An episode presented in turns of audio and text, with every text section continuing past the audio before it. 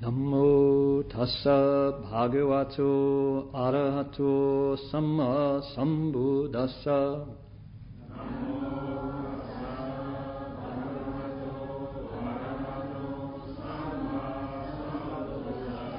Homage to the blessed, noble, and perfectly enlightened one.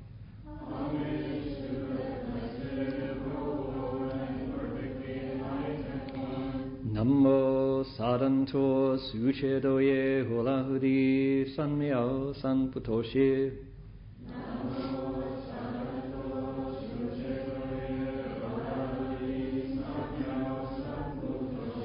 无上甚深微妙法百千万劫难遭遇我今见闻得受持愿解如来真实义 The unsurpassed, deep, profound, subtle, wonderful Dharma in a hundred thousand million eons is difficult to encounter. Now that I've come to receive and hold it within my sight and hearing, I vow to fathom the thus come one's true and actual meaning. Venerable Master, friends in the Dharma, uh, welcome to our Sutra lecture tonight. Saturday, uh, March 13th, we're in Berkeley, California. We're lecturing on the Flower Adornment Sutra, the Ten Grounds chapter.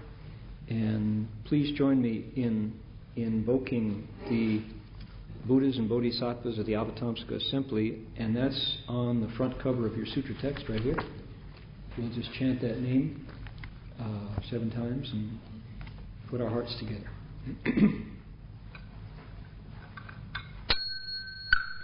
Namo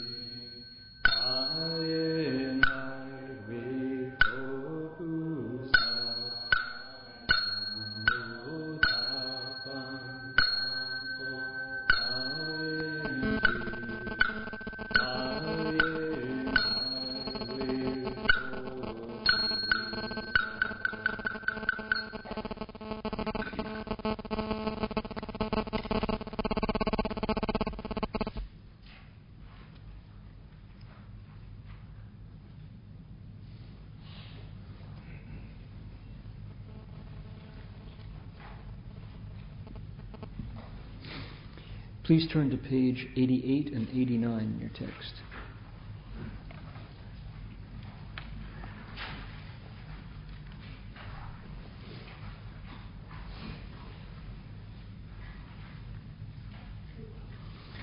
We're going along in a traditional way, uh, explaining every line in the text, and uh, then, first of all, we uh, go through and find out what it says, and then we try our best to find out what it means. And because uh, this text is is relatively new, it's only been translated, as far as I know, twice in, into English. So we honor the fact that it's only recently been in Chinese by first reciting the Chinese and presenting that to you so we can uh, put our put our hearts together and, and uh, come up with the best English translation. And one of the first things we do is acknowledge that uh, this is a draft and our our understanding of the even the language is still very raw, very rudimentary. So it's a work in progress for sure.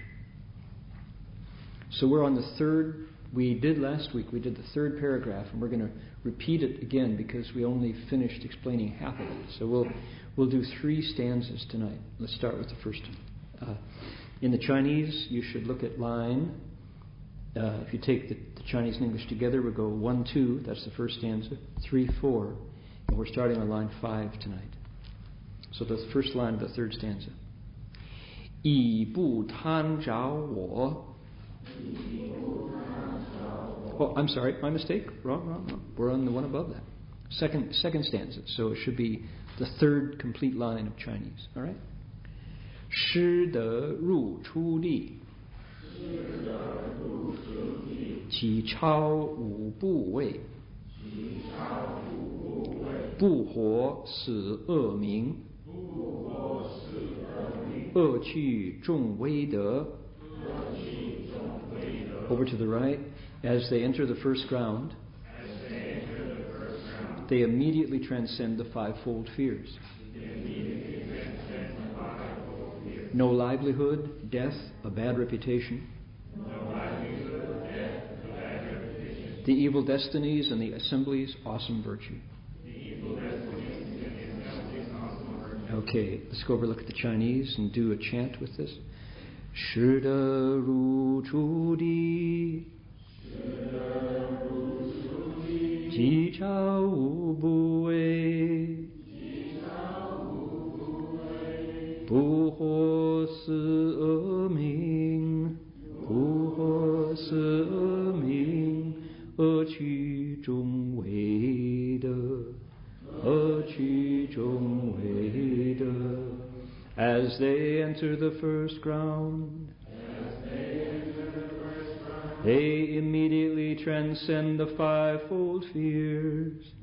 They immediately transcend the fivefold fear. No livelihood, death, a bad reputation. No livelihood, death, a bad reputation. The evil destinies and the assemblies, awesome virtue evil destinies and the assemblies awesome virtue.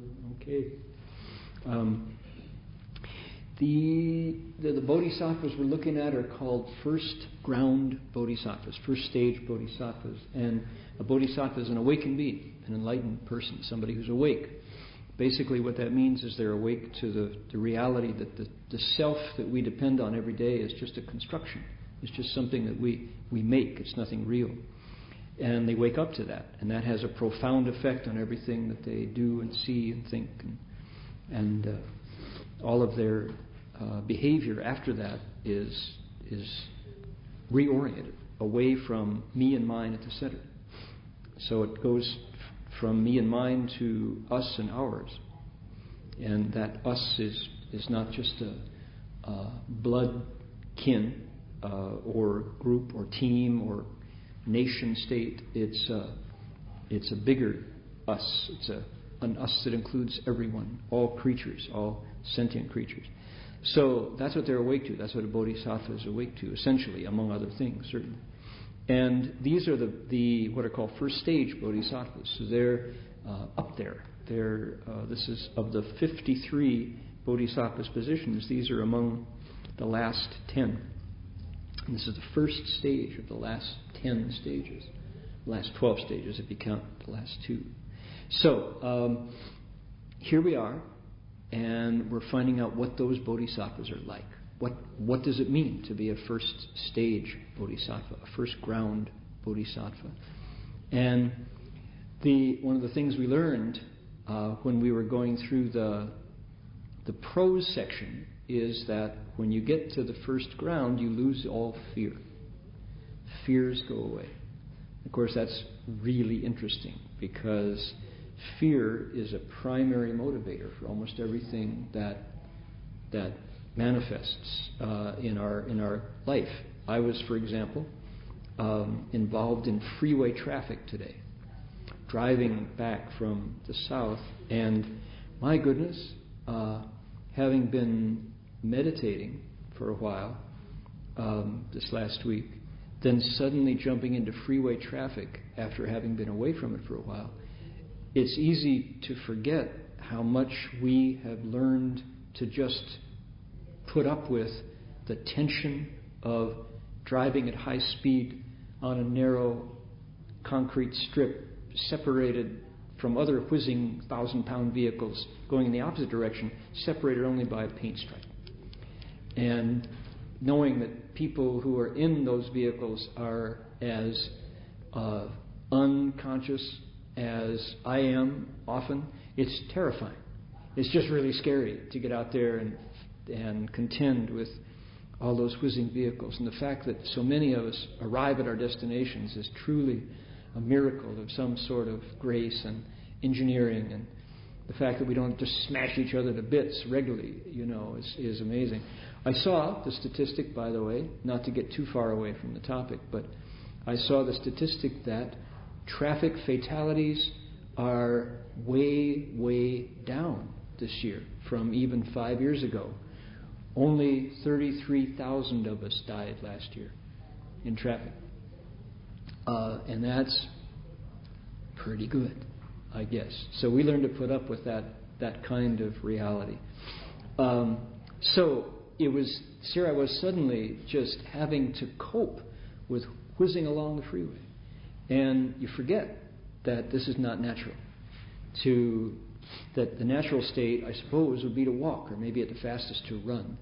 And how long can you do that? How long can you keep up the running, moving, moving your body that fast through space? But we go faster now, and my body registered fear.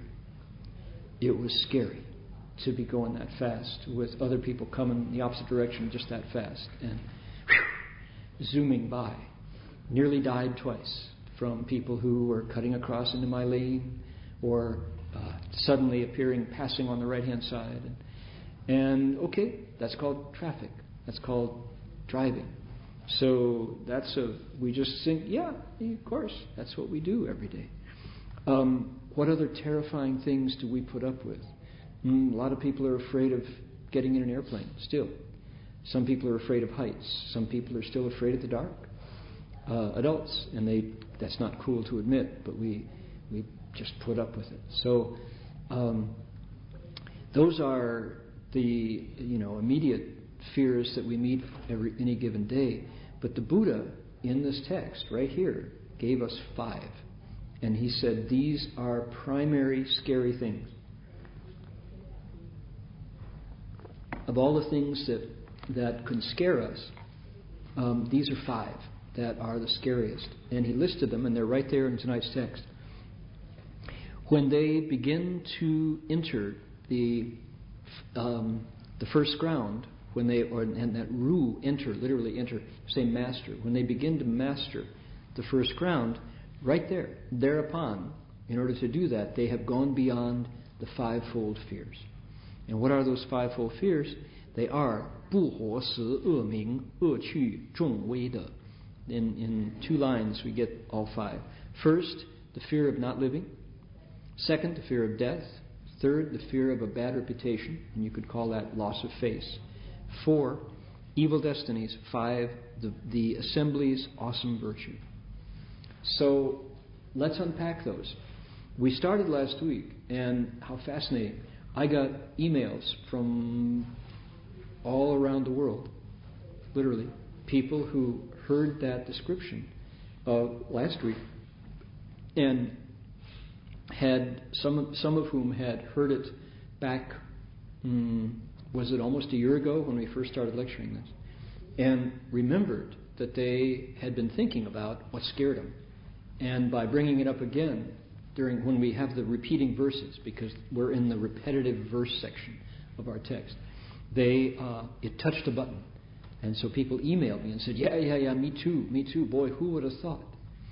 And interestingly enough, of all the fears, what I described today about traffic was fear of death, right? This fear of death by onrushing motor vehicle, um, or my falling asleep and causing that same problem for others, that kind of thing. The thing that people wrote and said was the scariest was stage fright. Stage fright. No joke. Truly, it is so. So let's look. Where does stage fright fit in? What are the five? Number one, no livelihood. We talked about that last week as being really basic. Not being able to make a living, not being able to support yourself, not being able to support your family, not being able to support your loved ones, starving, dying of cold, dying of exposure. What does it come down to? Survival. The primary fear is survival. That first one, the Buddha says, yeah, that's a real motivator. People who wouldn't consider the possibility of stealing anything until it comes to your dependents being hungry. And if you can't handle that, you will do something that you never would have considered. Um, that's primary motivator. We know about uh, the taboos, the basic taboos of, of the human tribe.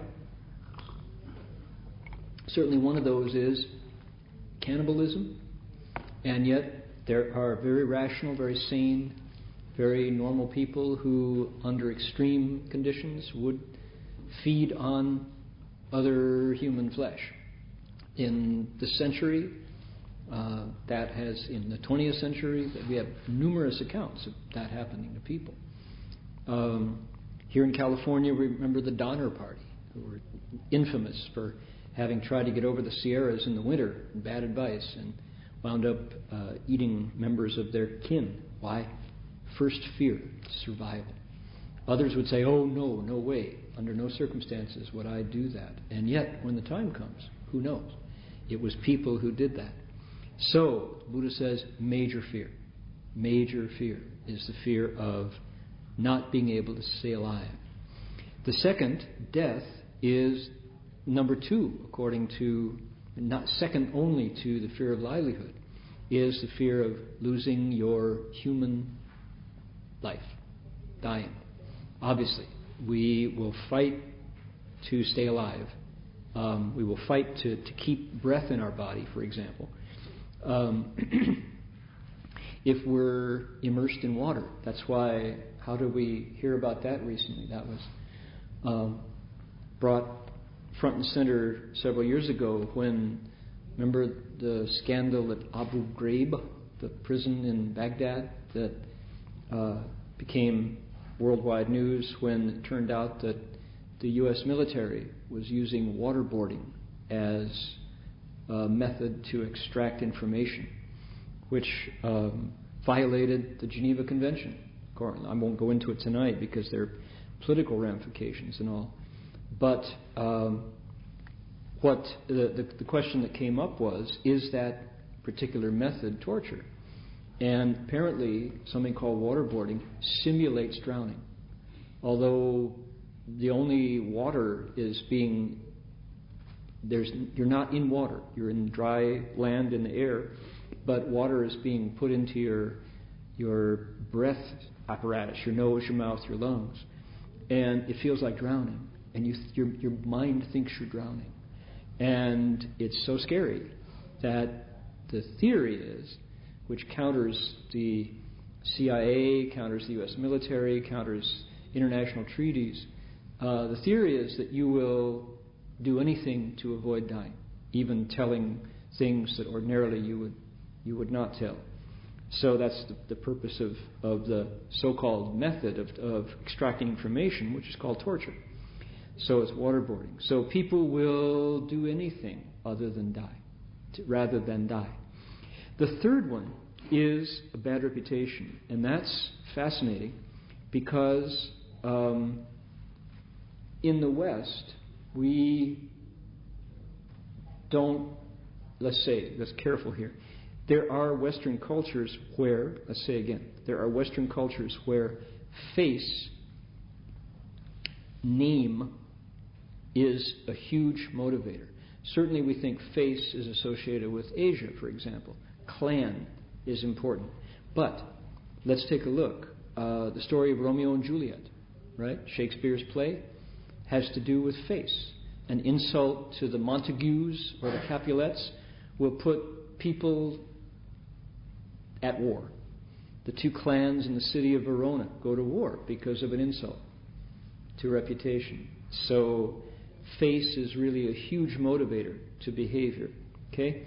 Now, number four is the evil destinies, and that's a little harder to um, to to connect to and say, yeah, that's something that ever scared me. Mm, how many of us changed our behavior thinking that we might fall into the hells? Mm, maybe parents use that to threaten kids. Don't do that, or you'll fall into the hells. Certainly, I know there are uh, there are times and groups that that overuse that as a motivator. Um, I was told this last weekend Um, that there are moms who said kids told me reported to me that their mom would say to them you know, if you don't eat up all your rice and vegetables, you'll fall into the hells. Did you ever hear that one? Did your mom ever pull that one on you? You children of Buddhist family? Yes, people are nodding their heads, right? Can you imagine? Like, that's a good way to propagate the Dharma, isn't it? You know, make the Buddha ready to send you to hell for not eating your food. You know, it's like, man, the Buddha must be mean. You know, it's like, that's, that's such a, a non starter. Yeah. I just really wish moms would not use the Dharma to threaten people. You know, kids, you'll drive them away for sure. Won't go into that tonight, but I've done that before. The, the Dharma of fear should be removed as a way. And then, then the moms, after threatening their kids with the Buddhist hells for misbehavior, come to me and say, I want my child to draw near the Dharma. I want him to be good. You know, yeah, well, if you want him to be good, don't make the Buddha someone who sends your kids to hell. You know, it's like, that's not the way to make them draw near the Dharma.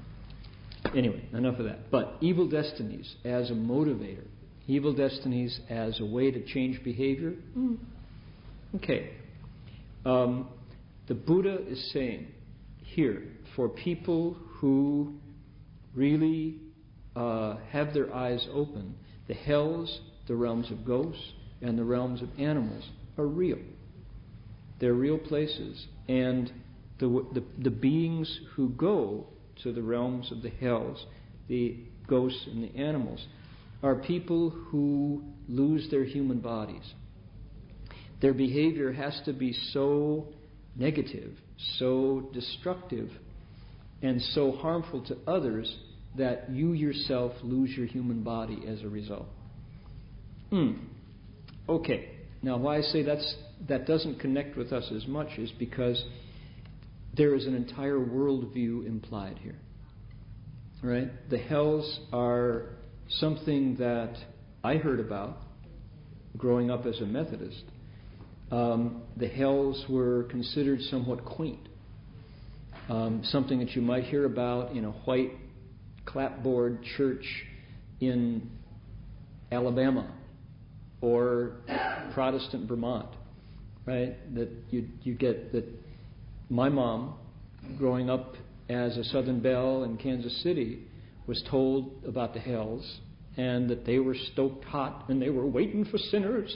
And if you were evil, you could fall into the hells and they'll be hot and they'll burn and the hells will burn you. Right? That's how she heard it And and you kind of laughed at it, you know, because it was that was a style. It was a preaching style, and uh, as uh, Master Hua said. Uh, 和尚不作怪，菩萨无人拜. Right? If the if the monks don't have a special style, nobody's going to bow to the bodhisattvas. 和尚不作怪，菩萨无人拜. So if if the, the the monks have to to you know be a little bit scary in order to shame that mentality of Buddhist into into behaving, that's the the step, the idea of the preachers. The preacher has to you know get into his get into his style to get us to to really believe. Anyway, that's a an older form. here we are, 21st century. The hells are a hard sell Okay, uh, the realm of ghosts, we see ghosts. Interestingly enough, there's a cultural hook here, in that we see ghosts in growing up. I saw ghosts growing up as um, cute, fuzzy cartoon characters. Remember Casper? Casper, the friendly ghost, the friendliest ghost you know. Grown ups might run from him in fright. The children all love him so. Right? So grown ups run from Casper, but the kids love him. So how do you make that scary? Right? Here's Casper, who's a lovable ghost. Right? So in Chinese, in the Chinese culture, ghosts are pretty scary, and everybody pakui. You know, if you see a if you see a ghost, you will definitely run from it. The, so the realm of ghosts is a little bit of a hard sell. The realm of animals, less so. Um, if you take Highway 5 north from LA, you go past Coalinga, C O A L I N G A, Coalinga, right? Pronounced Coalinga. It's down in Southern California. And you see the stockyards, you see the feedlots. And it goes on for a very long time as you're going by at 65, 70 miles an hour. Where you meet Coalinga is through your nose because it, you smell it before you see it. Coalinga has this horrible smell of all the cows, ten, tens of thousands of cows out there under the sun, on the dirt, being fed things they never should be fed, so that they get fat fast. They're quick, they, they get add weight chemicals and antibiotics and bovine growth hormone. And all that stuff goes through the cow and it comes out and it smells. Right? And they don't have anything to do with it except just put it in holding ponds and ship it or bury it. So Coalinga smells. So pretty quick, pretty quickly you can look at the the stockyards, the feedlots at Coalinga, and say animals have it hard. Nasty, brutish, short. Those are the lifespans of animals. So you think, I don't want to fall into the realm of animals. I don't want to lose my human body and become an animal, a ghost, or a hell being. That's the Buddha's point. For people who make that connection that beings in the hells, ghosts, and animals realm are souls in a different body, then you go, oh, well, how do you go there? Maybe I don't want to do that. That's the idea. So you give fear of that. That's a, a motivator of behavior. Okay, last one. Here we go. So the last one is called Assembly's Awesome Virtue. Zhong Wei De. What's that? Stage fright. Stage fright. The fifth fear that the Buddha said is enough of a fear to motivate people to change their behavior is called Da Zhong Wei De Wei. Fear of the Great Assembly's virtue. What that means is, and this is so interesting because universally this is, this is true, you can be a very courageous hero. You can be a great athlete charging down the field. You can be a military hero. You can be um, a uh, someone who's just completely not afraid of anything. But turn around on the stage, look out, see the faces all looking towards you, hear the silence before you open your mouth, and people will wet their pants. People will they'll feel those butterflies. They will feel palpitations. It's really true. And how, has anybody ever had that experience? Raise your hand. Like you had it. Okay. Well, you'll be amazed. More than half of the folks here raised their hands. For those who are listening online, uh, certainly I did. Certainly, I know what that's all about. And how funny, right? Why? Why is that? It just turn around and return to your seat, and your heart's going. After a while, you're not afraid because that person's at the lectern, at the podium. They're speaking. You stand up, turn around, and face them, and suddenly it's there. That that stage fright. The Buddha said, major motivator. That will influence behavior. It's called stage fright. So how interesting. Um, in high school, I'm sure your high school had clubs, right? Clubs. My high school in Toledo had Gavel Club, G A V E L, a gavel, like a, right? A gavel is the, the meeting will now come to order, a gavel, right? So Gavel Club was what? Public speaking club. somehow I found myself in public speaking club. You had to join a club, and, and I wasn't going to join one of the social clubs. I wanted to join something where I could. I wasn't a chess player, so I joined the Gavel Club. And the Gavel Club was a division of what's called Toastmasters International. Anybody know about Toastmasters? Toastmasters is an international organization that's devoted to public speaking. So Gavel Club was the high school equivalent. And unbeknownst to me, I was joining the club and learning how to be a public speaker. And at first it was really terrifying, and then it got to be kind of fun. Because they, they did it in an intelligent way to, to get you past stage fright and to actually make speech making conscious. So you had choices instead of it being something you just got through, you know, or read your notes and buried your head. You actually could make a couple choices. You could, uh, you could do it this way or that way. And one of the first things they did was, that I remember, was the ah jar. There was a jar with a, a lid with a slit on it, and it was the ah jar. And there was an ah master. What's that about? You, when you public speak, when you speak in public, when you make a speech, you're never aware of how many times you say, uh, um, well, um, yeah, uh, uh, mm, mm, mm, nope. All the different ways of filling space. So there's a sound, but you're not ready to make a sentence. In Chinese, you go 这个这个这个嗯呃那个呃呃，就就是说呃呃嗯嗯回头一看啊、呃、不是啊啊、呃、这个这个这个。Professor Professor Chen, my first Chinese professor, had this, this incredible habit. He would stand at the blackboard and he'd go,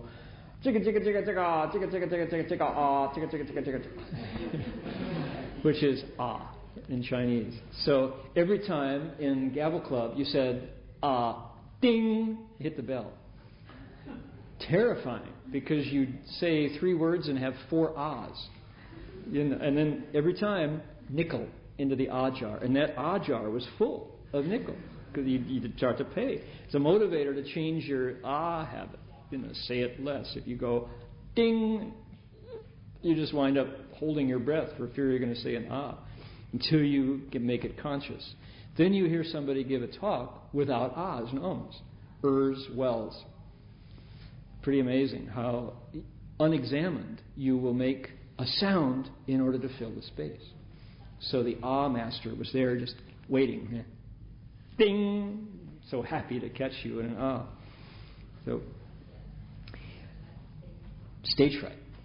Stage fright Major fear. And it will turn you white. It'll make your knees knock. All those cliches, knee knocking, make your knees knock, make your teeth chatter. Absolutely. Your body goes just for fear of being laughed at? What is stage fright? Think about it. They're going to laugh at me.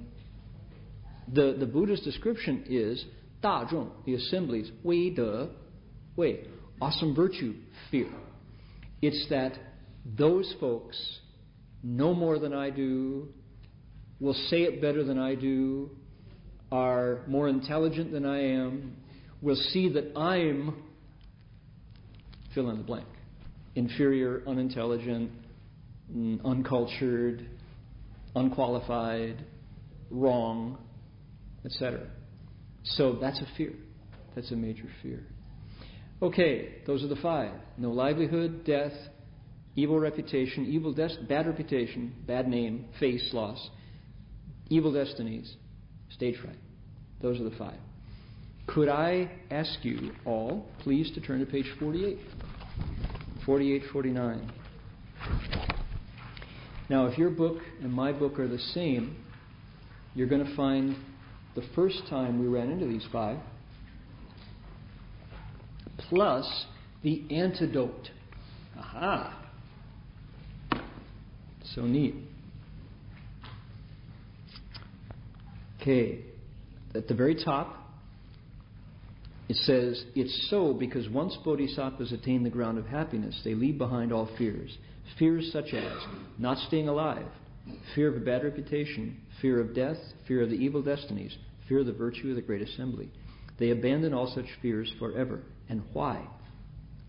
It's because these bodhisattvas are free from the thought of self. They don't even cherish their own bodies, how much the less wealth and possessions. Therefore, they have no fear of not staying alive. Here's the fear, and here's the antidote. This is the, the courage that gets rid of fear of not staying alive, meaning survival. Fear of 不活, no livelihood. What is it? In a word, ego, self. The thing that creates the fear is this strong, strong view of me and mine. And you think, well, yeah, that's what's on the line, isn't it? That's what I could lose. I could lose myself. Everything that I hold dear, everything that I think is really real, is tied up in me and mine.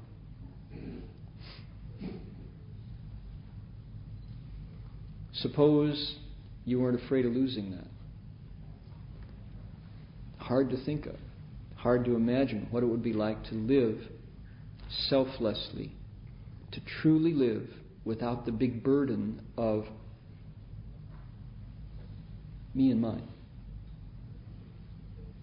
It's really hard because it's, for most of us, including the self created by the marketplace, is utterly dependent upon me being a separate, individual, autonomous, unique unit. I am a special person. Okay. Um, because the bodhisattvas are free from that thought, notice the word thought, of self, they have no fear of not staying alive.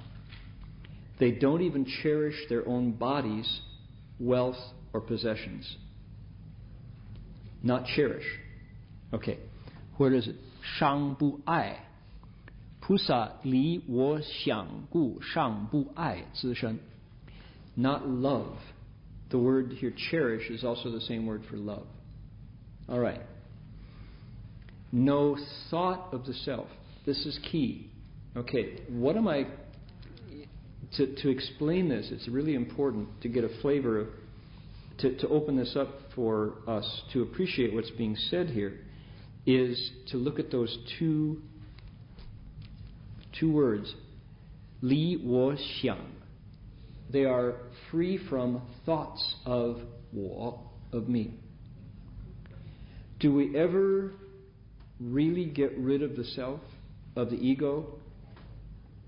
Mm, to answer that question, I would ask another question. Where does that sense of me and mine come from? People who realize the Tao, people who wake up, all right? People who get enlightened is the word, all report the same thing. Is what's gone is that sense of me being separate, different, unique, autonomous, special, different. And what replaces it is a sense of identity, sameness, not different from everything. Completely, in every possible way, connected to all that lives. Even to the point that connected with all that has lived and all that will live. So, past, present, and future, same. North, south, east, west, same. Not just with humans, but with all sentient things. People who wake up say the difference is the thought of the self as being different is gone. Completely gone. Now, why is that so hard? Well, one really important reason why that's so hard is our theology. If we come from a Judeo Christian background, says that we are part of God. If you grew up as a Catholic, you recited catechism. Who made me? God made me. And as a result, I am a part of God, and I'm a very special part of God. I'm unique. I am an individual here with my instructions, my purpose. God put that purpose in me. Now, that's a beautiful way to live. From the Buddhist point of view, it's a wrong idea. In that you can't find the self. And here's an important thing to, to, to say. For me to stand here, sit here, and try to convince you the self isn't real is, is dangerous as, as the speaker because people could say, well, show me your driver's license, show me your passport, right? show me your social security card. That's your name, that's your face. If the police pulled you over today, they're going to find that speeding person with your name and face on that driver's license 135 bucks to pay, you know, for a parking ticket, right? You tell me the self isn't real. Did you pay? I hope you did. You know. Otherwise, you're going to be arrested. You know. So it's like, tell me the self isn't real. Right. So I can't really do that. I don't intend to try to convince you that the notion of a self, take it from me, isn't real. What I can do sitting here is to ask you to go find yourself. If you do that, you are doing what every meditator throughout history has done. When you ask the question, who? Right? The, the question in Chan is who? Who is in there? Who is really in there? And the Buddha's method is to investigate that question. Go look. Check it out. And there's there's all these different ways of doing it. One way is to look at the skandhas, the heaps, right? Look at the body. All right? Are you, let's do it. Let's do a quick one. Just to say, here is the method by which I can make this proposal that this, the view, the thought of self is seen as an illusion, as a useful and a totally universal illusion, but an illusion all the same. Let's look at it. Are you in your bones? Uh, well, my bones are inside. I'm not in my teeth. Because why? I've had teeth pulled, and there are dentists here tonight who have pulled teeth, and the self is still there, right? You've, how about people with false teeth? Is the false self there if the self is in the teeth? No, the self is not in the teeth. Okay, is the self every time if the if the self were in your bones, how about when you clip your fingernails? Here's your fingernail paring, right? Is the self in there? No, it's ridiculous. Okay, because you can burn your pared fingernails, and the self is still there, just as strong as ever. Okay, self is not in the earth element. How about self in the water element in your body? That's the first of the five skandhas, the body skandha, the rupa skandha, right? Let's look. Am I in the water element in my body? Mm, 80% of the body roughly is water. Is the self there? Well, spit or cry and you should be losing part of yourself. If you spit enough, maybe you'll spit the self out, right? Wouldn't that be great? Wouldn't it be neat? Sadly enough, you can't find the self in earth, air, fire, and water. Okay, so we've proven, if you do the exercise, that the self is not in the form skandha, the body skandha. Let's move to the next skandha feelings. Is the self in my sensation of cold? No, because when I'm hot, the self is still there. Is the self hiding in my sensation of joy? No, because when I'm sad, the self, you know, self is still there. So the Buddha's method, he says, check it out. Don't take it from me. Investigate for yourself to find where the self is. Go through forms, feelings, thoughts, autonomic processes, consciousness. Bit by bit by bit, you empty out, you discover, hey, I can't find the self in my personality. Well, where's the self? Is the self in my degrees? How about my high school diploma? I spent four years struggling for that thing. The self should be there. Is the self in my military service record? Is the self in my marriage document? Is it in my. Ch- Where's the self? Bit by bit, you look into it. And if you are clear and rigorous and systematic, you're going to get to the conclusion that you can't find it. So, where's the self? Important investigation to look into. You keep going, who, who? All right, so those are in things that you can see, hear, think. What about the things that come up when you meditate? That's a really interesting place to look for the self. And the Buddha said, right. Just keep asking, who is in there asking who? Mm, subtle. Okay? You start really getting down to this, the quiet, subtle movements of the mind. Who's in there? Who's reciting the Buddha's name? Who is in there asking who? Is the who in the silence before you ask or after? Is it in the innuendo or in the inflection?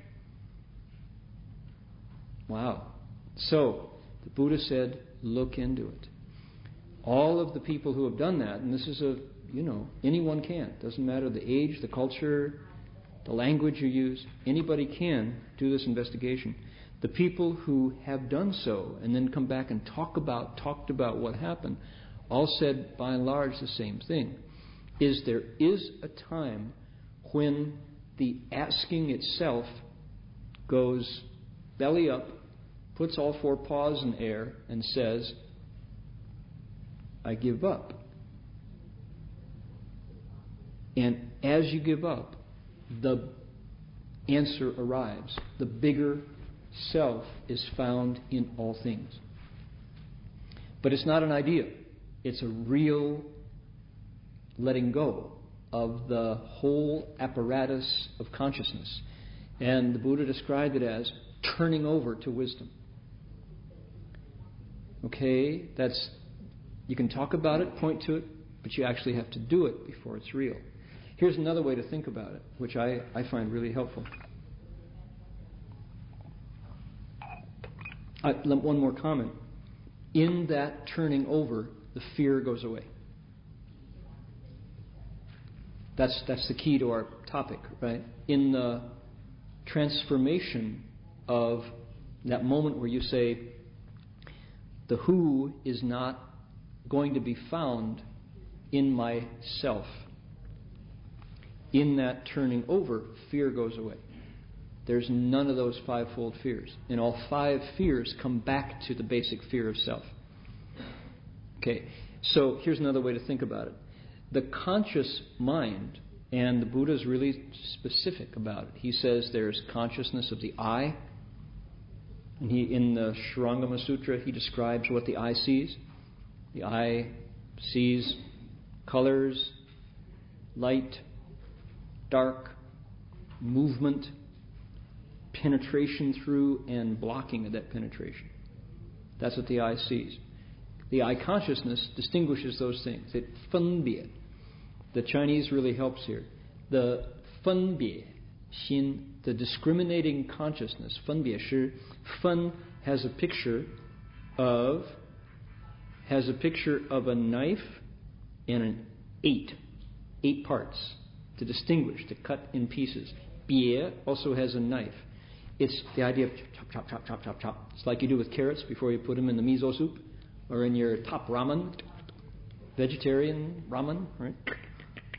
You chop all those carrots up on the chopping board with your cai dao, your cleaver. That's what consciousness does. It cuts big things into small things, makes smaller and smaller, smaller chunks. Wisdom puts those pieces back together integrates into a piece bigger than the boundaries of the self.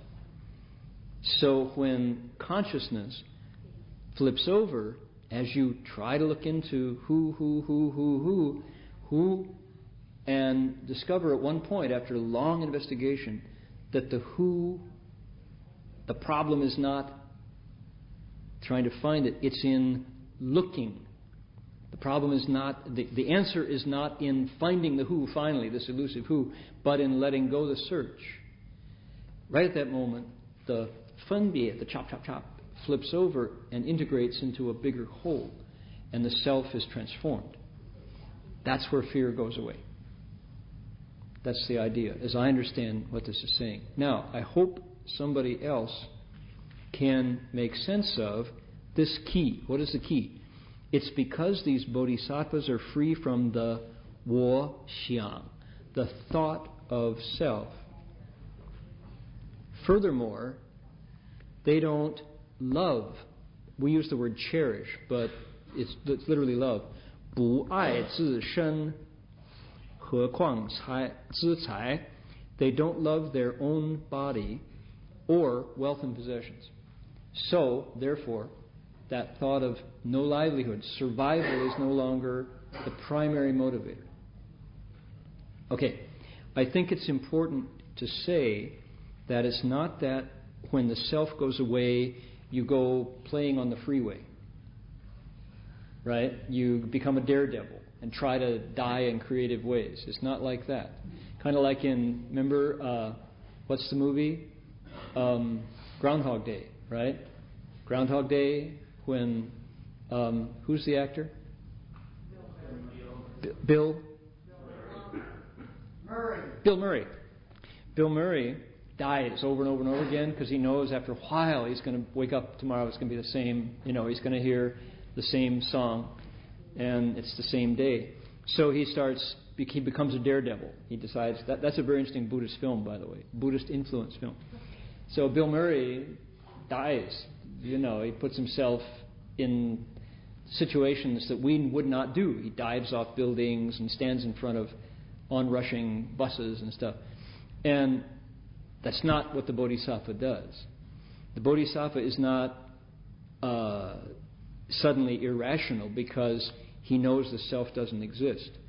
It's that bu ai, he doesn't attach to this notion of my body being so utterly special and precious, and my stuff is more important than my life. He doesn't have those ideas. Ai. Just that lack of attachment makes having a body, a healthy, normal, functioning body, and things a gift and something very wonderful. Letting go of the self, that thought of self, shows all of the conditions of our lives as a gift. As a gift of what you'd call affinities, conditions that have been put into motion who knows how long before, now coming ripe, allowing us to enjoy having a body, having relationships, family, friends, opportunities to benefit people, and the things that come to us are joyful and a gift. The fact that we have food to eat is a huge gift. It's joyful. Once the self is gone, all that stuff is seen as something special and precious. Not to be taken for granted, not to be wasted, not to be misused. Certainly not a reason to harm. Okay, so that's the, that's the gift. And fear goes away. Okay, that's, that's my best guess at what that means. But the cue, the key, our, our key, our mm, clue, that's the word I was looking for, our clue to how you can live fearlessly is in getting away from that view of the self. Okay, let's go on down and see if that's true. Test it. Test our theory. They don't seek offerings from others, but only to give to others. So, reputation goes away. Face. Face is not such a heavy motivator. Somebody disses you, somebody disrespects you, or your mom, can you go, eh, my mom is not what you say she is? She would say, Shame on you. Why are you spending so much time paying attention to me and my shortcomings? Shouldn't you mm, reflect on your own shortcomings? I don't know how your mom would answer, but my mom would do that. She would turn it right around and say, "You should really, you know, wash your mouth out with soap." You know, you know, you can't say something nice. Don't say anything at all. And that's what my mom would say. And you know, she's not. Her reputation is not tarnished by somebody saying, "Yo, mama," you know, whatever. And it's like, I didn't care. You know, that's your problem. Why? Are you, thank you for paying attention to me, but you know, don't you want to like pay attention to yourself? You really clearly need to clean up. You know, so can you do that? Can you hear somebody dish your mother and just say, "You don't want to take on my mother, man"? I really would recommend that you think twice before saying something to my mom because she's t- she's fierce. You know, can you do that? No. Most people insult your mother immediately. It's a fight. Immediately you will come to blows right away. Prime button to push. Insult somebody's mother, it's a fight. Right there. You will go to save your mother's honor. Right? That word honor, that's right here. Honor is in that fear of a bad reputation. Don't insult my honor. Romeo and Juliet, think about it, right? They go to war, the two clans in the town of Verona, because of an insult. They just they come together at a dance and just slander each other. That's a major cause in the Hebrew scriptures, just reputation, saying defaming somebody's deity, called slander, slandering somebody's God. Oh, you will destroy the, all the towns in the valley for that, defacing somebody's deity. Okay, so how come they don't want other people to praise them, and when their only interest is in helping people. So if somebody takes away their good name, it's like, no, no, that's all right. What can I give you? You must be hurting or you wouldn't be insulting me. Let me give you something nice. That's how a bodhisattva does it. Completely turns around, takes, disarms, you could say, pulls the plug on an insult as a motivator to fear. Right? I'm not afraid of losing my face. I don't have a face to defend. My only intention is to benefit you. What can I give you? You must be hurting, otherwise, you wouldn't be insulting people. Your afflictions must be pretty heavy. Can I give you a cookie? You know? Like, no, it's not my mom. Call me anything you want. It had nothing to do with me. It's your problem. Here, feel better. That's how a bodhisattva might behave, right? Interesting, huh? What a difference. What a total difference having no face to defend, having no name can make. They've left the view of self far behind, have no thought of self, therefore there's no fear of death. Okay, this one gets very esoteric. Um, same, same principle. With no self, so who dies? Why is that esoteric? I believe, this is not so simple. I believe it has to do with the notion that at death you simply return. And the, the thing that transmigrates, what's called the eighth consciousness, goes on to pick up another set of skandhas, another set of personality, body, feelings, thoughts, activities, consciousness. You reincarnate quickly, you pick up another body, like changing clothes. So death is only a change of clothes. That's, as I say, that's not so simple because this is not something I verify with my own eyes. But that's what the teachings say. That death is like a change of clothes. Like you could say, changing a hotel room. You go into another room at death. So bodhisattvas, because the self is gone, they see. They see that. They can see the process. And it's so interesting because if you think about it, this is not an idea that's very far from us. Maybe there's somebody sitting here who remembers their past lives or can remember their last dying and and changing. I certainly don't. But according to the Buddha and everybody who has awakened all this time, we all have done this clothes change countless, countless, countless, countless times. I'm 60, going into my 61st year. 61 years ago, I did it. I transmigrated, right? I changed clothes. I came from my mother, but nine months before that, I was in another body. I don't remember. I don't remember. And there's something about that experience that wipes the memory.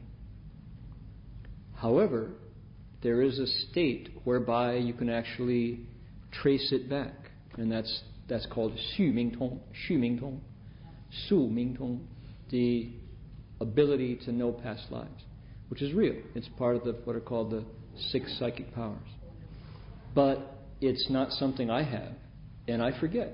We all forget. The Buddha say that we've died and been reborn many, many, many, many, many times. The Bodhisattva sees that and says, Yeah.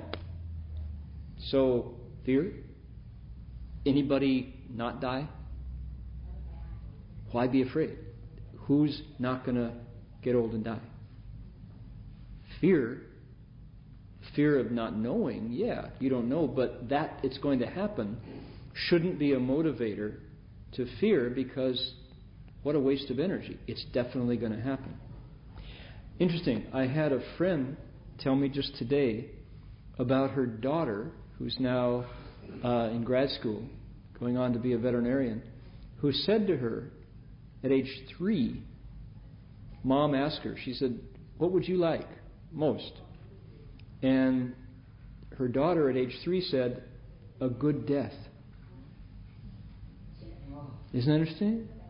And the mom said she never ever forgot it because her she just, you know, playing with crayons. No, no. Her daughter said, "I would like a good death," because I think she just seen a squirrel die or something like that, and she had connected from her three-year-old innocent heart that that's what she wanted most. It's like, wow, who is that in there in that three-year-old body? You know.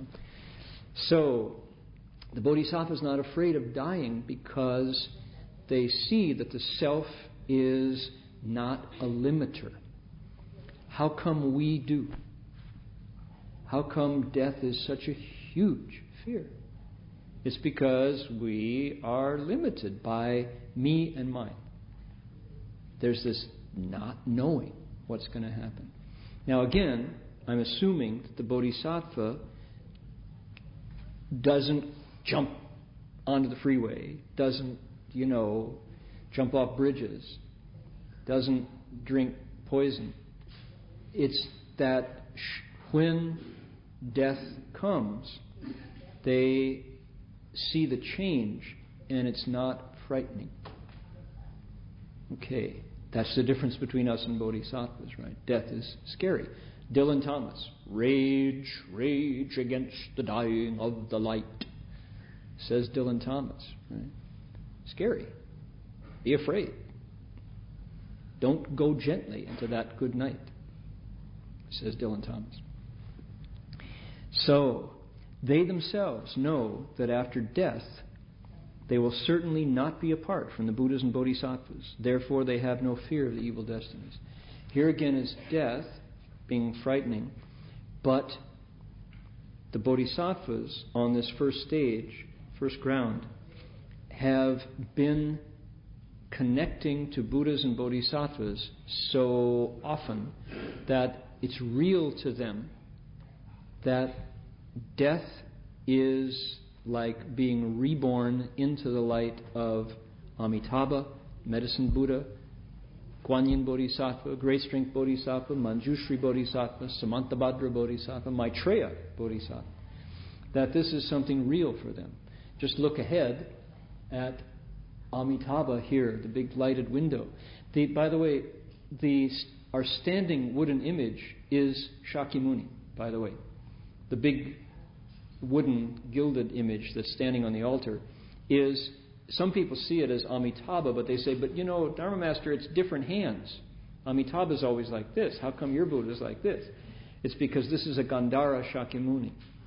It's an image of Shakyamuni that was done backwards to Amitabha in terms of hands. But it's Shakyamuni. The Buddha, stained glass Buddha, is Amitabha, and he's the Buddha of limitless light. Limitless light. Wuliang Guang Fo. Limitless light. So the Bodhisattvas say, yeah, when I leave this body, I want to go directly to the land of utmost happiness of Amitabha. Anybody who sat and listened to Master Da'an last Saturday speak the Dharma heard a little bit about that teaching. Okay, so the Bodhisattva says, so fear? No. I think the Pure Land's a much better place than the Saha land. You know, it's like less traffic. I don't have to go fill up and have my credit card rejected because the computer is down, you know. I don't have to see the red light bing on the dashboard in the Pure Land.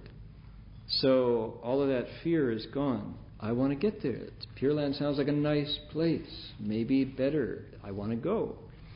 I will go. I want to be with Amitabha. So what's to be feared of the evil destinies?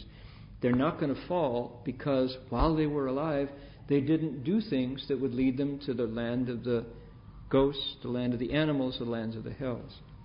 Clean conscience, so there's no fear. Okay, so flip that over. Somebody who does the things that would lead to the hells, the animals, and the ghosts could be afraid a lot.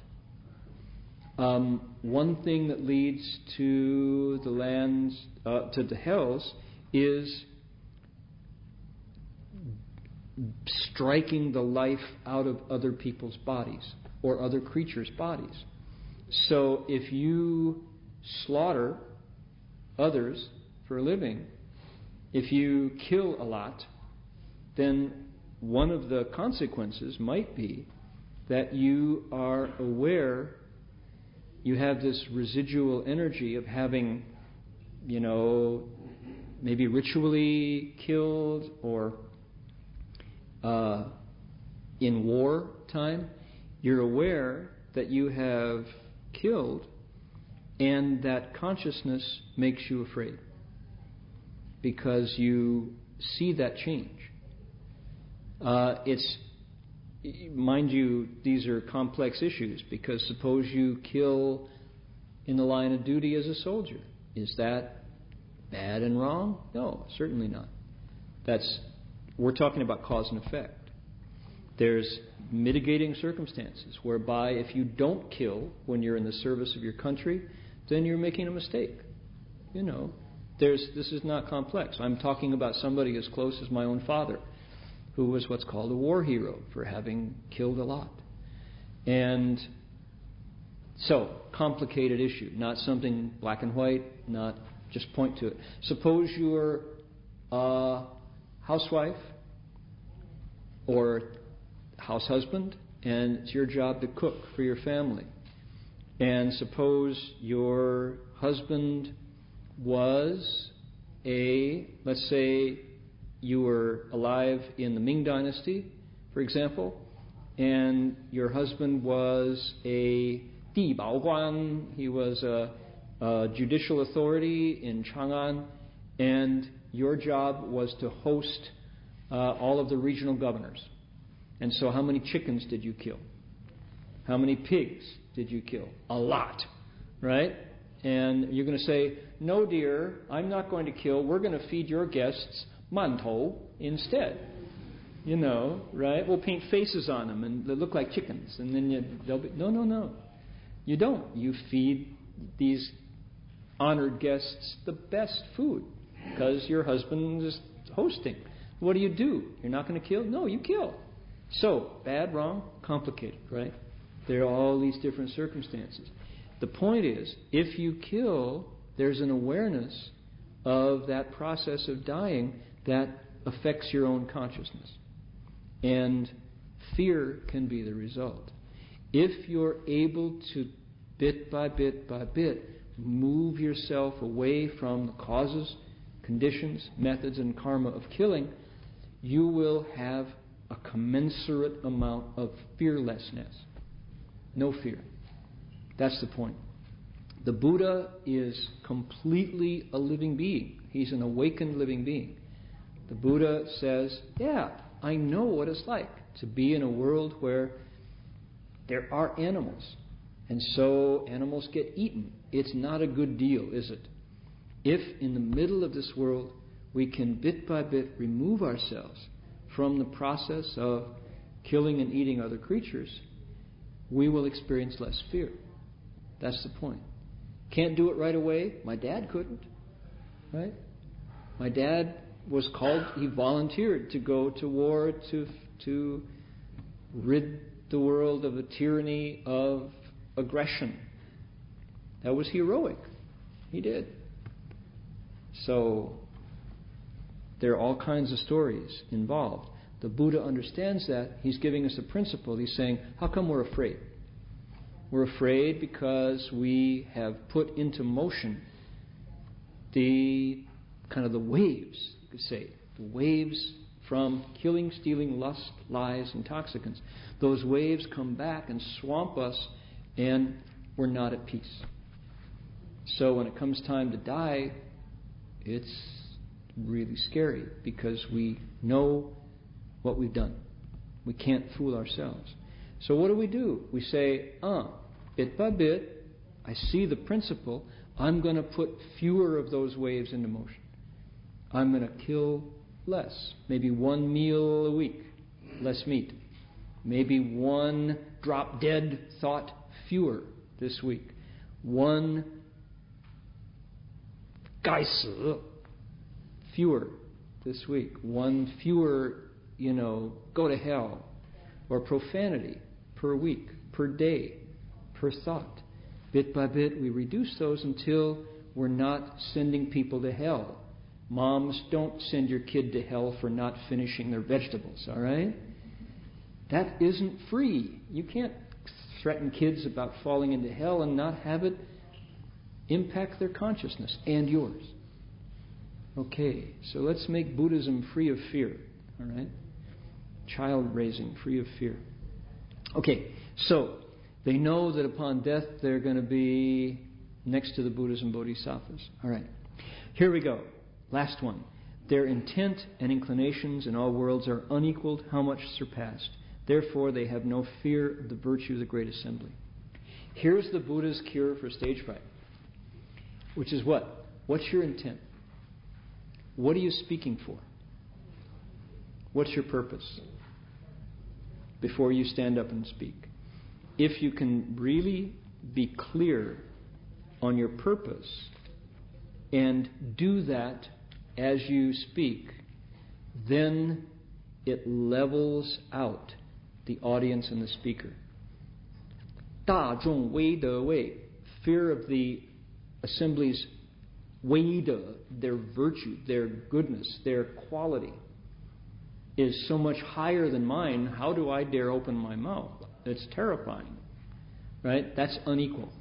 Instead, you go, no, no, no, these are, I'm saying something that I believe in. I really think that what I'm saying is true. So there's goodness and value in my saying it to these fine folks. That's level, that's equal. My intention is to put my heart behind my words. This is a goodness. This is a mitzvot, they say, in the Jewish tradition. This is a goodness. This is a good deed, a worthwhile action, sanctioned, good. And um, if you really think that way, it's going to be a good talk. Your talk is worth listening to. Why? Your heart's behind it. Where's the fear? So, what if you're a salesperson? You're making a sales pitch for a product you don't believe in you better rehearse before you go down because there's every chance that you'll be afraid. Right? I don't, this is a piece of crap, you know, I'm trying to sell it to you. Why do I know it's true? It's because I designed the bugs in it before it was shrink wrapped. I told that story um, at the International Solid State Circuits Conference in San Francisco in 2001 when I was there on the panel of human values in the high tech world with my friend Tom Mahon. And we put the microphone in. This is an interesting story, right? The ISC, International Solid State Circuits, ISSCC, meets every year. It's a, a an engineers conference. They have a hundred panels in five days, just packed solid, uh, and you go to find out what the changes are in the actual materials that are going into the chips, that are going into the transistors. You, there, if you can innovate here, you will make many, a lot of money. You will change the direction of high tech. So, of all these panels, there was one that year that was, you could say, um, arts and letters, that was, you know, humanistic. And that was our panel human values in the high tech world. Not simply the mechanics of IT, but the mind behind IT. We, it was an idea, it was sold, the panel was sold by um, the uh, editor of the, of the uh, uh, San Jose Mercury because he was a friend of the originator of the idea, Tom Mahon. And so we thought, you know, there's a thousand attendees in this conference. We might get ten because we were put the last panel on the last day. And you know, after five days of slugging it out over silicon versus molybdenum chloride, everybody can't wait to get back on the plane and get home to Phoenix, you know, and get home to Portland and get home to New York. Nobody's going to hang around. So we showed up, kind of dragging our tails. Well, we'll do it. It's an exercise. And there were 300 people in the room who stayed, who delayed their departure so they could go to this panel and talk about what was wrong with the industry. How fascinating to have this guy stand up. And we put the microphone in the middle of the we five of us on the panel, an educator, a monk, uh, a columnist, a writer, Tom Mahon, um, and a publicist, and uh, who else? An engineer and the writer, the uh, editor. So we all said our piece, and then we said, okay, who would like to t- talk about some of your issues with the current state of high tech? Um, not, no, you don't have to name names, but does anybody have a problem with the current process and the speed of innovation and anything that you'd like to say? Well, people, you could hear the chairs slam back, standing up, hitting for the microphone. We had 30 people standing in line waiting to tell their story. And I'll never forget this one guy who said, My God, he said, Look, he said, I am a product of the finest educational system the world has ever seen. This is the, the, edu- the kind of education you, he said, I have the best education anybody has ever had. He said, I graduated from Caltech. I got my doctorate at MIT. He said, I was given a $25,000 bonus and a BMW to sign with the company who I won't name, but they're here in this valley, and there's a dozen of you in the room that are my colleagues. He said, You know what's wrong with this, pro- with this system? He says, The problem with the system is we create products that are determined by marketing. And how does marketing determine what products will sell? Greed. He said, Therefore, I sell my skills for greed. He said, I, I can't make what I want. I make only what sells. How do you know what sells? Whatever people will buy. And so he said, I there's something called time to market, and it's getting smaller and smaller. From the time you sell a concept to the time it gets designed, the time it gets, you know, marketed, then it gets engineered, then it gets fact checked, then it gets, you know, we compile it. And he said, if it's not ready by the time the product cycle is up, we shrink wrap it and sell it anyway. I sell products that I know are defective, he said. I have to buy my own products in order to use them. And he said, they bomb because I built it and it was sold before it was ready. He said, I take that piece of crap and I throw it in the closet. I got a closet full of defective products that I've designed. He said, We are, that's bankrupt. He said, I hate it. He said, and everybody stands up and it's like, yeah, that's that. There's a flaw there. There's a flaw. And so this other engineer stands up and he says, Yeah. And he says, Well, I come from uh, uh, university in Ottawa, Canada. Yeah, yeah, I do. He says, and yeah, yeah. He says, Hey, he says, Yeah, I got. I want to show you something here. Yeah, hey. He says, See this? It's cast iron link. It's a link. It says right here. See, it's broken, broken cast iron link. It's basically strong, but uh, painted. He said, Every one of our engineering graduates from university when they get their diploma, they get one of these links. He's going, so yeah, what's the story? He said, well, you have to understand. He said there was a bridge, Waterloo Bridge. Uh, it was designed with a flaw in it by an engineer. The bridge collapsed and a dozen people died, fell into the river with their cars. They died. We give each of our engineering graduates one of these links to remind them that people's lives depend on their skill and their knowledge. Sat back down and oh, really, really, really worthwhile panel. It was the most popular panel. And uh, we were invited back the next year and then couldn't fit it in and it got scrubbed. People forgot in the 12 months afterwards and we didn't have the, the lobbying. So, anyway, intent and inclination. Bodhisattvas are, have no stage fright because why? They put their hearts into what they say. If they don't put their hearts in it, they become just somebody flocking another, flacking another product. Right? Somebody just selling something. Your heart's not in it because you know it's flawed to begin with. You'll be afraid. Unless you're just brassy, you know, you've got a lot of hard bark on you, so you can sell anything. So, and that's when you compromise. You compromise your soul that way.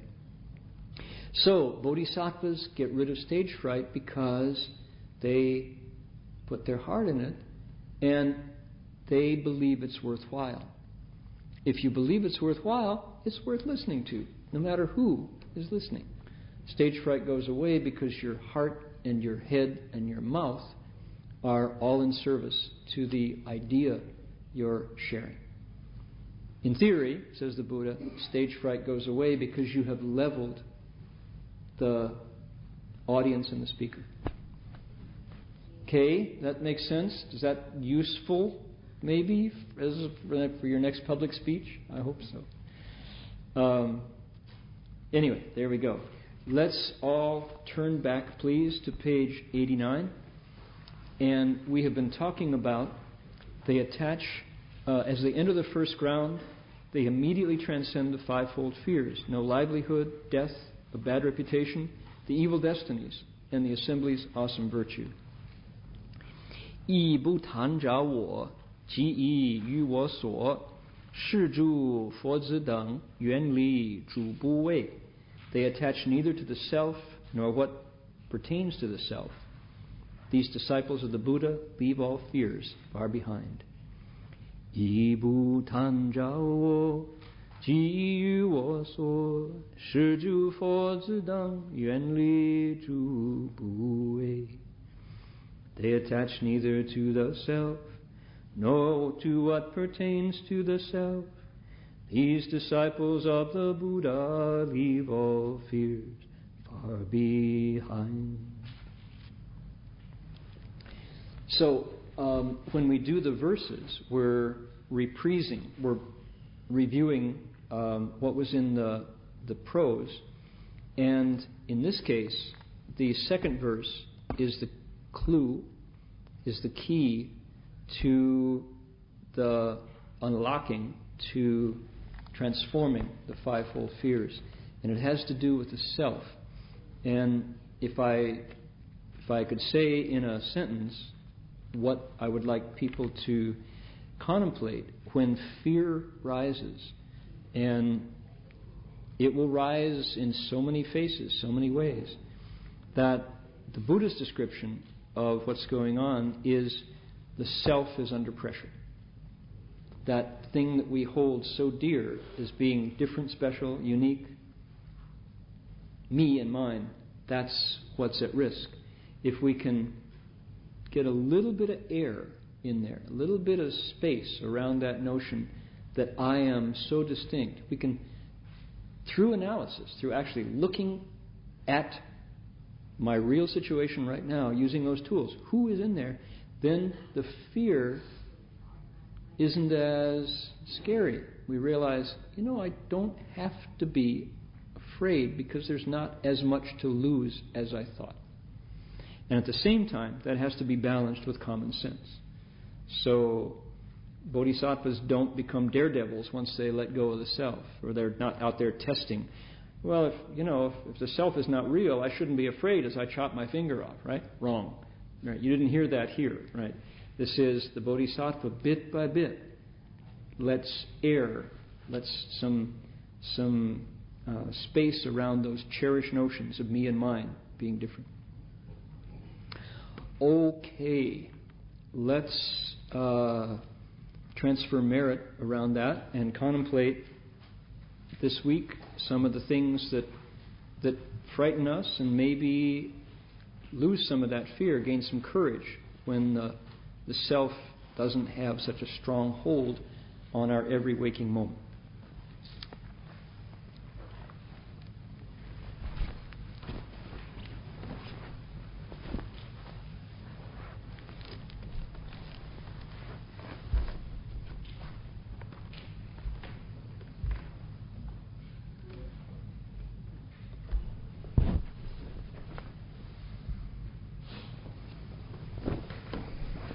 Easy to say, hard to do.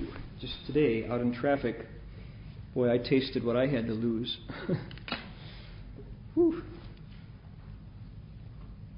How can we take that as normal?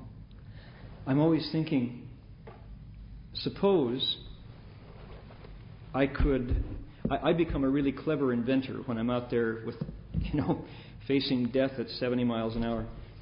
Um, I think, suppose everybody, suppose everybody who's going where I'm going could um, link their cars onto a, a moving belt that would carry me, you know, two feet away from the other car who's heading in the same direction I am instead of having to keep like six car lengths, you know, to be safe. And I could just press in, you know, drop me off in Santa Cruz, and I go pull off I'm in Santa Cruz, and then hook on to the local instead of the, you know, the the communal or the long distance belt. Golly, Mr. Wizard. Why doesn't somebody invent that? And I know the answer. It's because there's lots of money to be made in private cars. Okay, time to transfer merit. Fearlessly.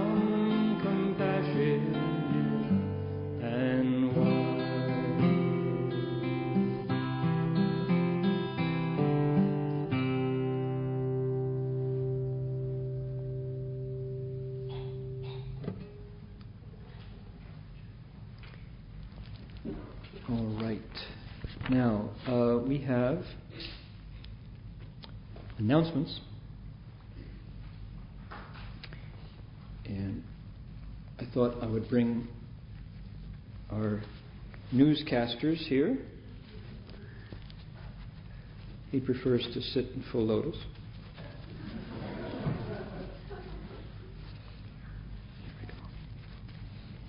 Now, I don't have so much to tell you except to remind you all that on Wednesday, what, what's happened on Wednesday? Anybody know? Oh, come on, St. Patrick's Day. Thank you so much. Yeah. So make sure that you wear green and uh, don't anybody come and try my hat because it, I'm very attached to it. So put on some green and welcome St. Patrick's soul who chased all the snakes out of Ireland. Somehow St. Patrick didn't like snakes, you know, and they didn't like him, so it worked out well. Um, and if you can substitute a cup of tea for a pint of Guinness, you're a better Buddhist than I am. Thank you so much, Wednesday. All right, that's a bit of news. The other news is our local newscaster. Hmm, yeah. Hi. Hi. Hi. Thanks for waking up to do the news. That's all right. Mm. Mm. You all should know that mm, tonight you gotta turn your clocks back because mm. tomorrow's daylight savings and forward, forward, mm, forward. Yeah, I was trying to get an extra hour of sleep, but you know you lose one. Ah, uh, you're all smarter than I am, and that's right. But uh, mm, turn your clocks forward and spring ahead, you know. I, I, I used to spring. I'm, in my old age, I don't spring as much. I kind of like, mm, I, I, I sleep more than I spring. But I, it's all right. Okay, turn your clocks forward. Mm. Also, uh, they want me to, would you? All right. They want me to announce that, um, there. It's upside down. Oh, all right. There you go. Hmm. There you go. Hmm. Can you all read that? No. I'll read it for you. Hmm. Venerable Master Hua Memorial Lecture. That guy up there is Confucius. Down below, I don't know who that is, but that's either the feminist or the Confucian. I'm not sure which, but it's a search for dignity, and lions are pretty dignified when we're awake. April 1st, 7 to 9, Graduate Theological Campus. Professor Michael Nylan, it's a woman, talking about feminist Confucian search for dignity. Roger Ames, Henry Rosemont, he's good. They're going to respond. I'll see you there. You'll see me in the front row. Save me a chair put a pillow on it because I'll be sleeping in the first five minutes. Yeah. Okay, see you there. Thank you, thank you. So that's the news brought to you by our sleeping Yeye. Um, Professor Michael Nylan is, in fact, quite a wonderful Confucian scholar, trained at Princeton and other universities, and uh, is teaching at, uh, at Cal for quite a while, and um, she's writing, talking about uh, issues of feminism and uh, in Confucian thinking. She actually got her doctorate at Princeton and has been teaching at Cal for some time. She did advanced study at Cambridge and is a published author on issues of Confucian studies. So that's coming up. The date again is April 1st. So put that in your calendar. First. April 1st. Hmm? Oh, 7 p.m. 7 p.m. Correct. 7 p.m. That's people know if you go on the GTU campus, you go up to Pacific School of Religion, the PSR, and it's you go up to that star intersection. You know, you go up. It's Ridge Road, and you go up, and there's this five different directions, and you turn wishbone left, and there's the chapel. It's the, the, the Pacific School of Religion Chapel. And If you don't have a ride, we could let us know. We could probably run you up the hill. Graduate Theological Union, April 1st, 7 p.m. Professor Michael Nylan. The respondents are Henry Rosemont and Roger Ames, who are well known Confucian scholars, really good speakers, editors, publishers, fine men. All right, there's that. Uh, let's see here. Um, Ken, that's pretty much the story? Uh-huh, yes. And then one more thing we have um, for the DRBY conference, we've already got date. It's April 17th. It's on a Saturday, so it's going to be here. And we're currently making posters for that out. Hopefully by next week we'll, we'll bring it down here. And that was the 17th? Yes. Okay. DRBY, Dharma Realm Buddhist Young Adults, will be um, having their one day this year one day conference here at the Berkeley Monastery on April 17th. Poster to be uh, to be arranged, and is it on the web yet? Yes, it is. drby.net. drby.net will give you all the info. Um, those conferences are getting better and better and better. We've been doing it now for I think Gee, many years. 12. 12th year, yeah. So uh, it's a chance to to go deeper in uh, into the Dharma and do it with peers, do it with friends. Um, so drby.net, Dharma Realm Young Adults, and yes, if you're over 35, you can come, but everybody will stare at you. You'll be really nervous, but you're welcome. You want to be uncomfortable? Come on, it's okay. No, seriously, uh, it's it's a wonderful conference, and uh, it's done entirely by Dharma Realm Buddhist young adults themselves. I get invited every now and then, but I'm increasingly feeling older and older. All right, uh, another event is the Guanyin Bodhisattva recitation session coming up at City of 10,000 Buddhas, March 27, Saturday, March 27th is the the first evening when we purify the boundaries at City of 10,000 Buddhas for Guanyin Bodhisattva's name reciting, and I'm going to. Uh, innovate a little bit this year.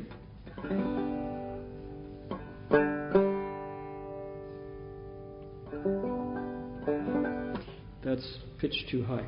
I want to um, bring Guanyin Bodhisattva recitation to the West, and one way is to make it Guanyin Bodhisattva. Namo Guan Yin Bodhisattva.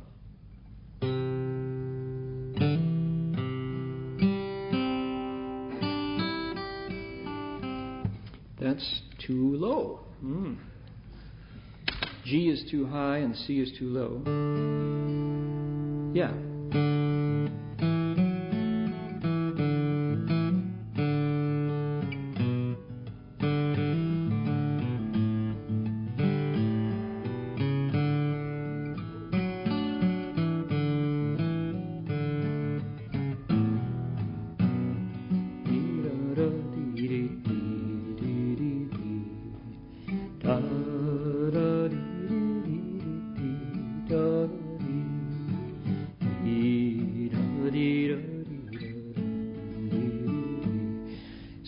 Tried that. Namo Guan Shi Yin Bodhisattva. And then Guan Yin Bodhisattva is the, when you switch to the short, something like this. Namo Guan Shi Yin Bodhisattva. Namo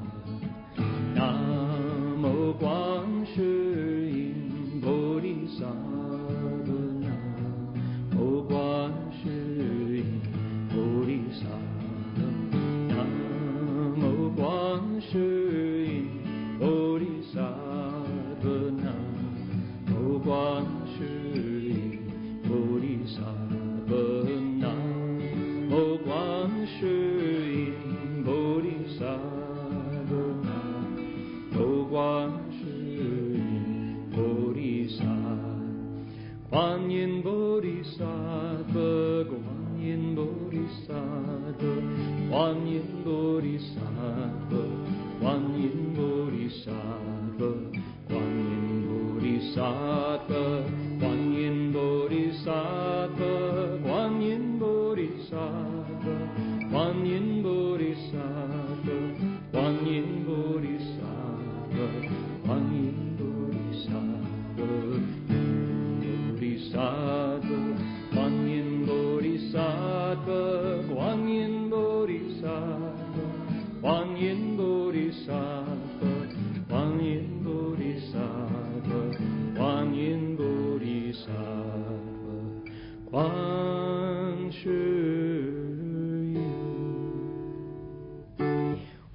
About Guan Shi Yin, which is Chinese, and Bodhisattva, which is Sanskrit? I mean, in fact, it's purely English because English is all made up of other languages, right? It's true. There's a whole bunch of Latin, a whole bunch of German, a whole bunch of French. There's even Chinese. Katsup, did you know is Cantonese? Yeah.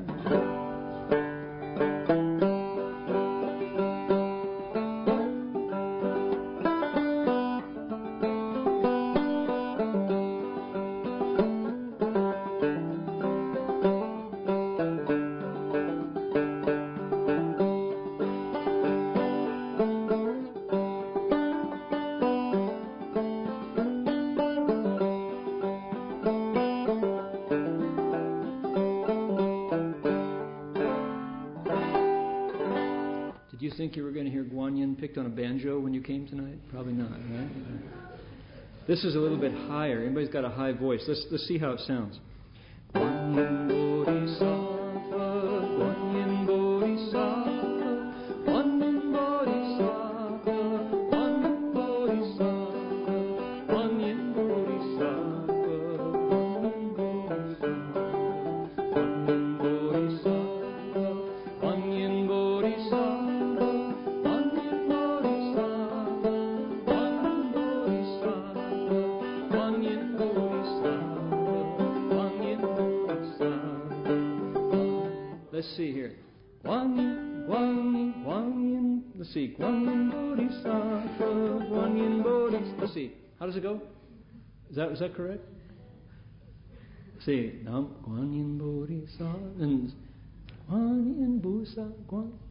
That's it. Guan Yin Bodhisattva,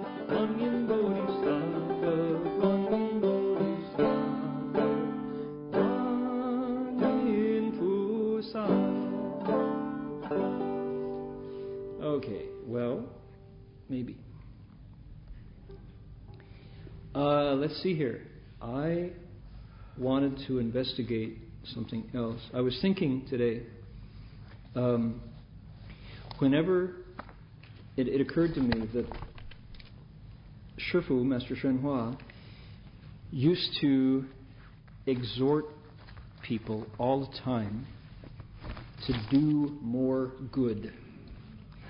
When we talk about cultivation, and people think, we've been saying, you know, what is the best Dharma door for me? What is the best way to practice? And uh, last week with Master Da'an here, the answer was recite the Buddha's name. That was the, the answer, right? And people think about cultivation often as a set of practices that you've got to go do this. You have to go recite, you have to go meditate, you have to go bow. And certainly those are real practices, but Shifu used to tell us to cultivate goodness all the time. He would go right to the root and he would say, 多做善功德，你们的德行不够，不要看我，我是没有德行的人。你们要多做善功德，增长你们的德行。He would say. He would say, all of you need to do more good. He said, I am someone who has no good deeds. I have really a low, my bank account of goodness is really low, he would say. He'd say, I have to always, I always tell myself to do more good deeds. And he would talk like that. And you think, well, gee, Shifu, if you don't have any storehouse of goodness, you know, I'm hopeless. Maybe he was saying that just to exhort us, but he was always exhorting people to do more good. And it made me think, you know, what does Shifu mean? What does he mean when he says that? Um, in I know in the Jewish tradition that there are a set of mitzvot. The good deeds are actually numbered. And somebody who is a mensch, somebody who's really doing it correctly, does all of them. You know, doesn't fear doing good. Only fears that they won't do enough good. You have to do good deeds. And so I was thinking that I, I really have fallen down in following Shifu and exhorting people to do more good deeds. And I need to do that. I need to exhort myself, do more good deeds. He, no matter how much good you do, it was never enough, according to Master Hua. And I was thinking, um, besides just exhorting, how about helping? So I thought, I want to direct everybody's attention. I know you all surf online. I know you all spend a lot of time with your hand on that mouse or on that trackpad. Direct your browser to helpothers.org. Helpothers.org. H E L P O T H E R S.org. Who is that? That's Nipun and Charity Focus.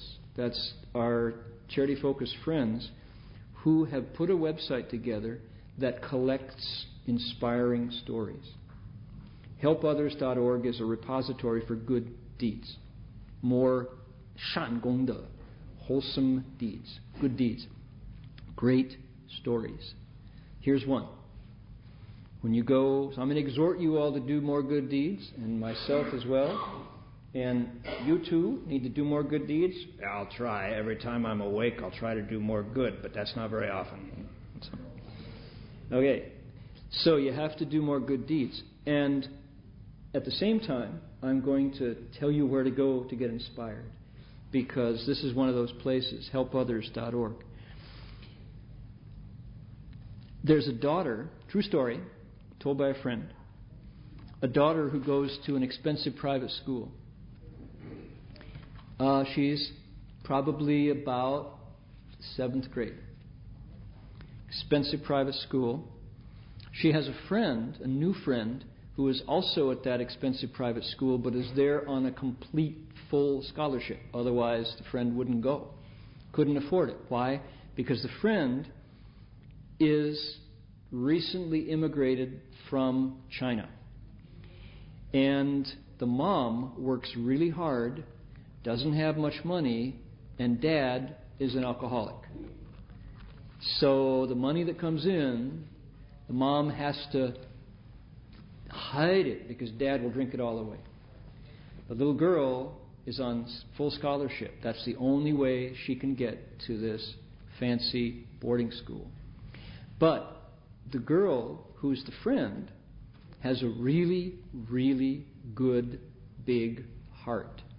And so she has decided to become a friend of the Chinese immigrant girl whose dad's the alcoholic and whose mom is always angry because she's exhausted from working so hard. She just has no energy to be nice. And so this poor girl is, has a very hard life. And yet, the girl who's the, the story, the focus of the story, the one whose parents give her everything and who's there, you know, uh, paying her way, likes her new Chinese classmate and wants to be her friend. Okay? So, the, uh, the Chinese girl's mom works really hard, but they can barely make ends meet. The girl, the Chinese girl, is very bright. She's gifted in music, and so she's very, she gets really good grades, she works really hard, she's a musician, but she only has money for lunch, her uniform, and music lessons. Otherwise, she has no money at all. So the daughter, the wealthy daughter, became friends with the girl, and she would talk to her at lunch secretly, write her notes and things, and sit with her. Why did she have to do it secretly? Because if her rich friends saw that she was talking to the scholarship girl, they would make fun of her. Okay, well, so the rich daughter's birthday came up. And what did she do? She invited her new friend to come to her birthday party. And the new friend, the Chinese girl, said, Can't come. Thank you. Well, the rich daughter was very persistent. Said, Yeah, you should come. I want you to come. Why won't you come to my birthday party? Well, eventually, the talented musical scholarship girl said, Because I don't have any nice clothes that I could wear. I can't come to your party in my school uniform. So the wealthy daughter said, mm, Well, I want you to come to my birthday party. We got to get you there.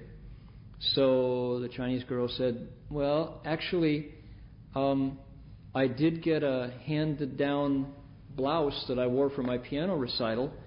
Could you loan me a skirt? She said. So the daughter said, Yes, of course. I'd be so thrilled. I want you to come to my birthday party. So she went home to ask her mother whether she could loan her new friend this skirt. Well, the mother said, No, absolutely not. The daughter was really upset, and she never ever lost her temper at her parents. But that day she said, If I could, I would give my new friend all my clothes. Why won't you let me loan her a skirt? And so the mother was shocked by her daughter's outburst, and she said, Well, tell me what's wrong. So the daughter said, My new friend is on a scholarship. She doesn't have any other clothes. I can't, she can't come to my party. She'll be embarrassed if she doesn't have something nice to wear. The mother said, Oh, that's different. Why didn't you tell me? Let's give her this outfit to wear. And you think of a way to do it so she won't be embarrassed. So the mother was on the side of the daughter and said to herself, My daughter's got a kind heart, she said. So the mother immediately changed her mind. She said yes. She encouraged her daughter not to talk to her secretly, but to talk to her right up front. Don't be scared of the friends laughing at her for making friends with the new girl. That's the proper thing to do, but do it up front. So, the girl came to the party, and now they're best friends, and they hang out together all the time. And that's the story. That came from helpothers.org. True story. And I thought, how interesting. Which one of the fivefold fears is represented there? Fear of loss of reputation. Exactly. And the mother said, no, you have to do it up front. Don't be afraid and the self is not that important. And so they became best friends, and that's a goodness. So Master Hua would always say, "Do do more good deeds." All right. So I say to you, "Do do more good deeds." You too. All right. I'll eat fewer mm, pizza. Just okay. Yeah. He's actually a vegetarian lion, so he was going to say gazelles, right? I never I'm too old. I can't chase gazelles anyway. So pizzas don't run that fast, you know. So I eat a lot of those. Yeah. Vegetarian pizzas, of course. Okay. And don't forget St. Patrick's Day. See you next week.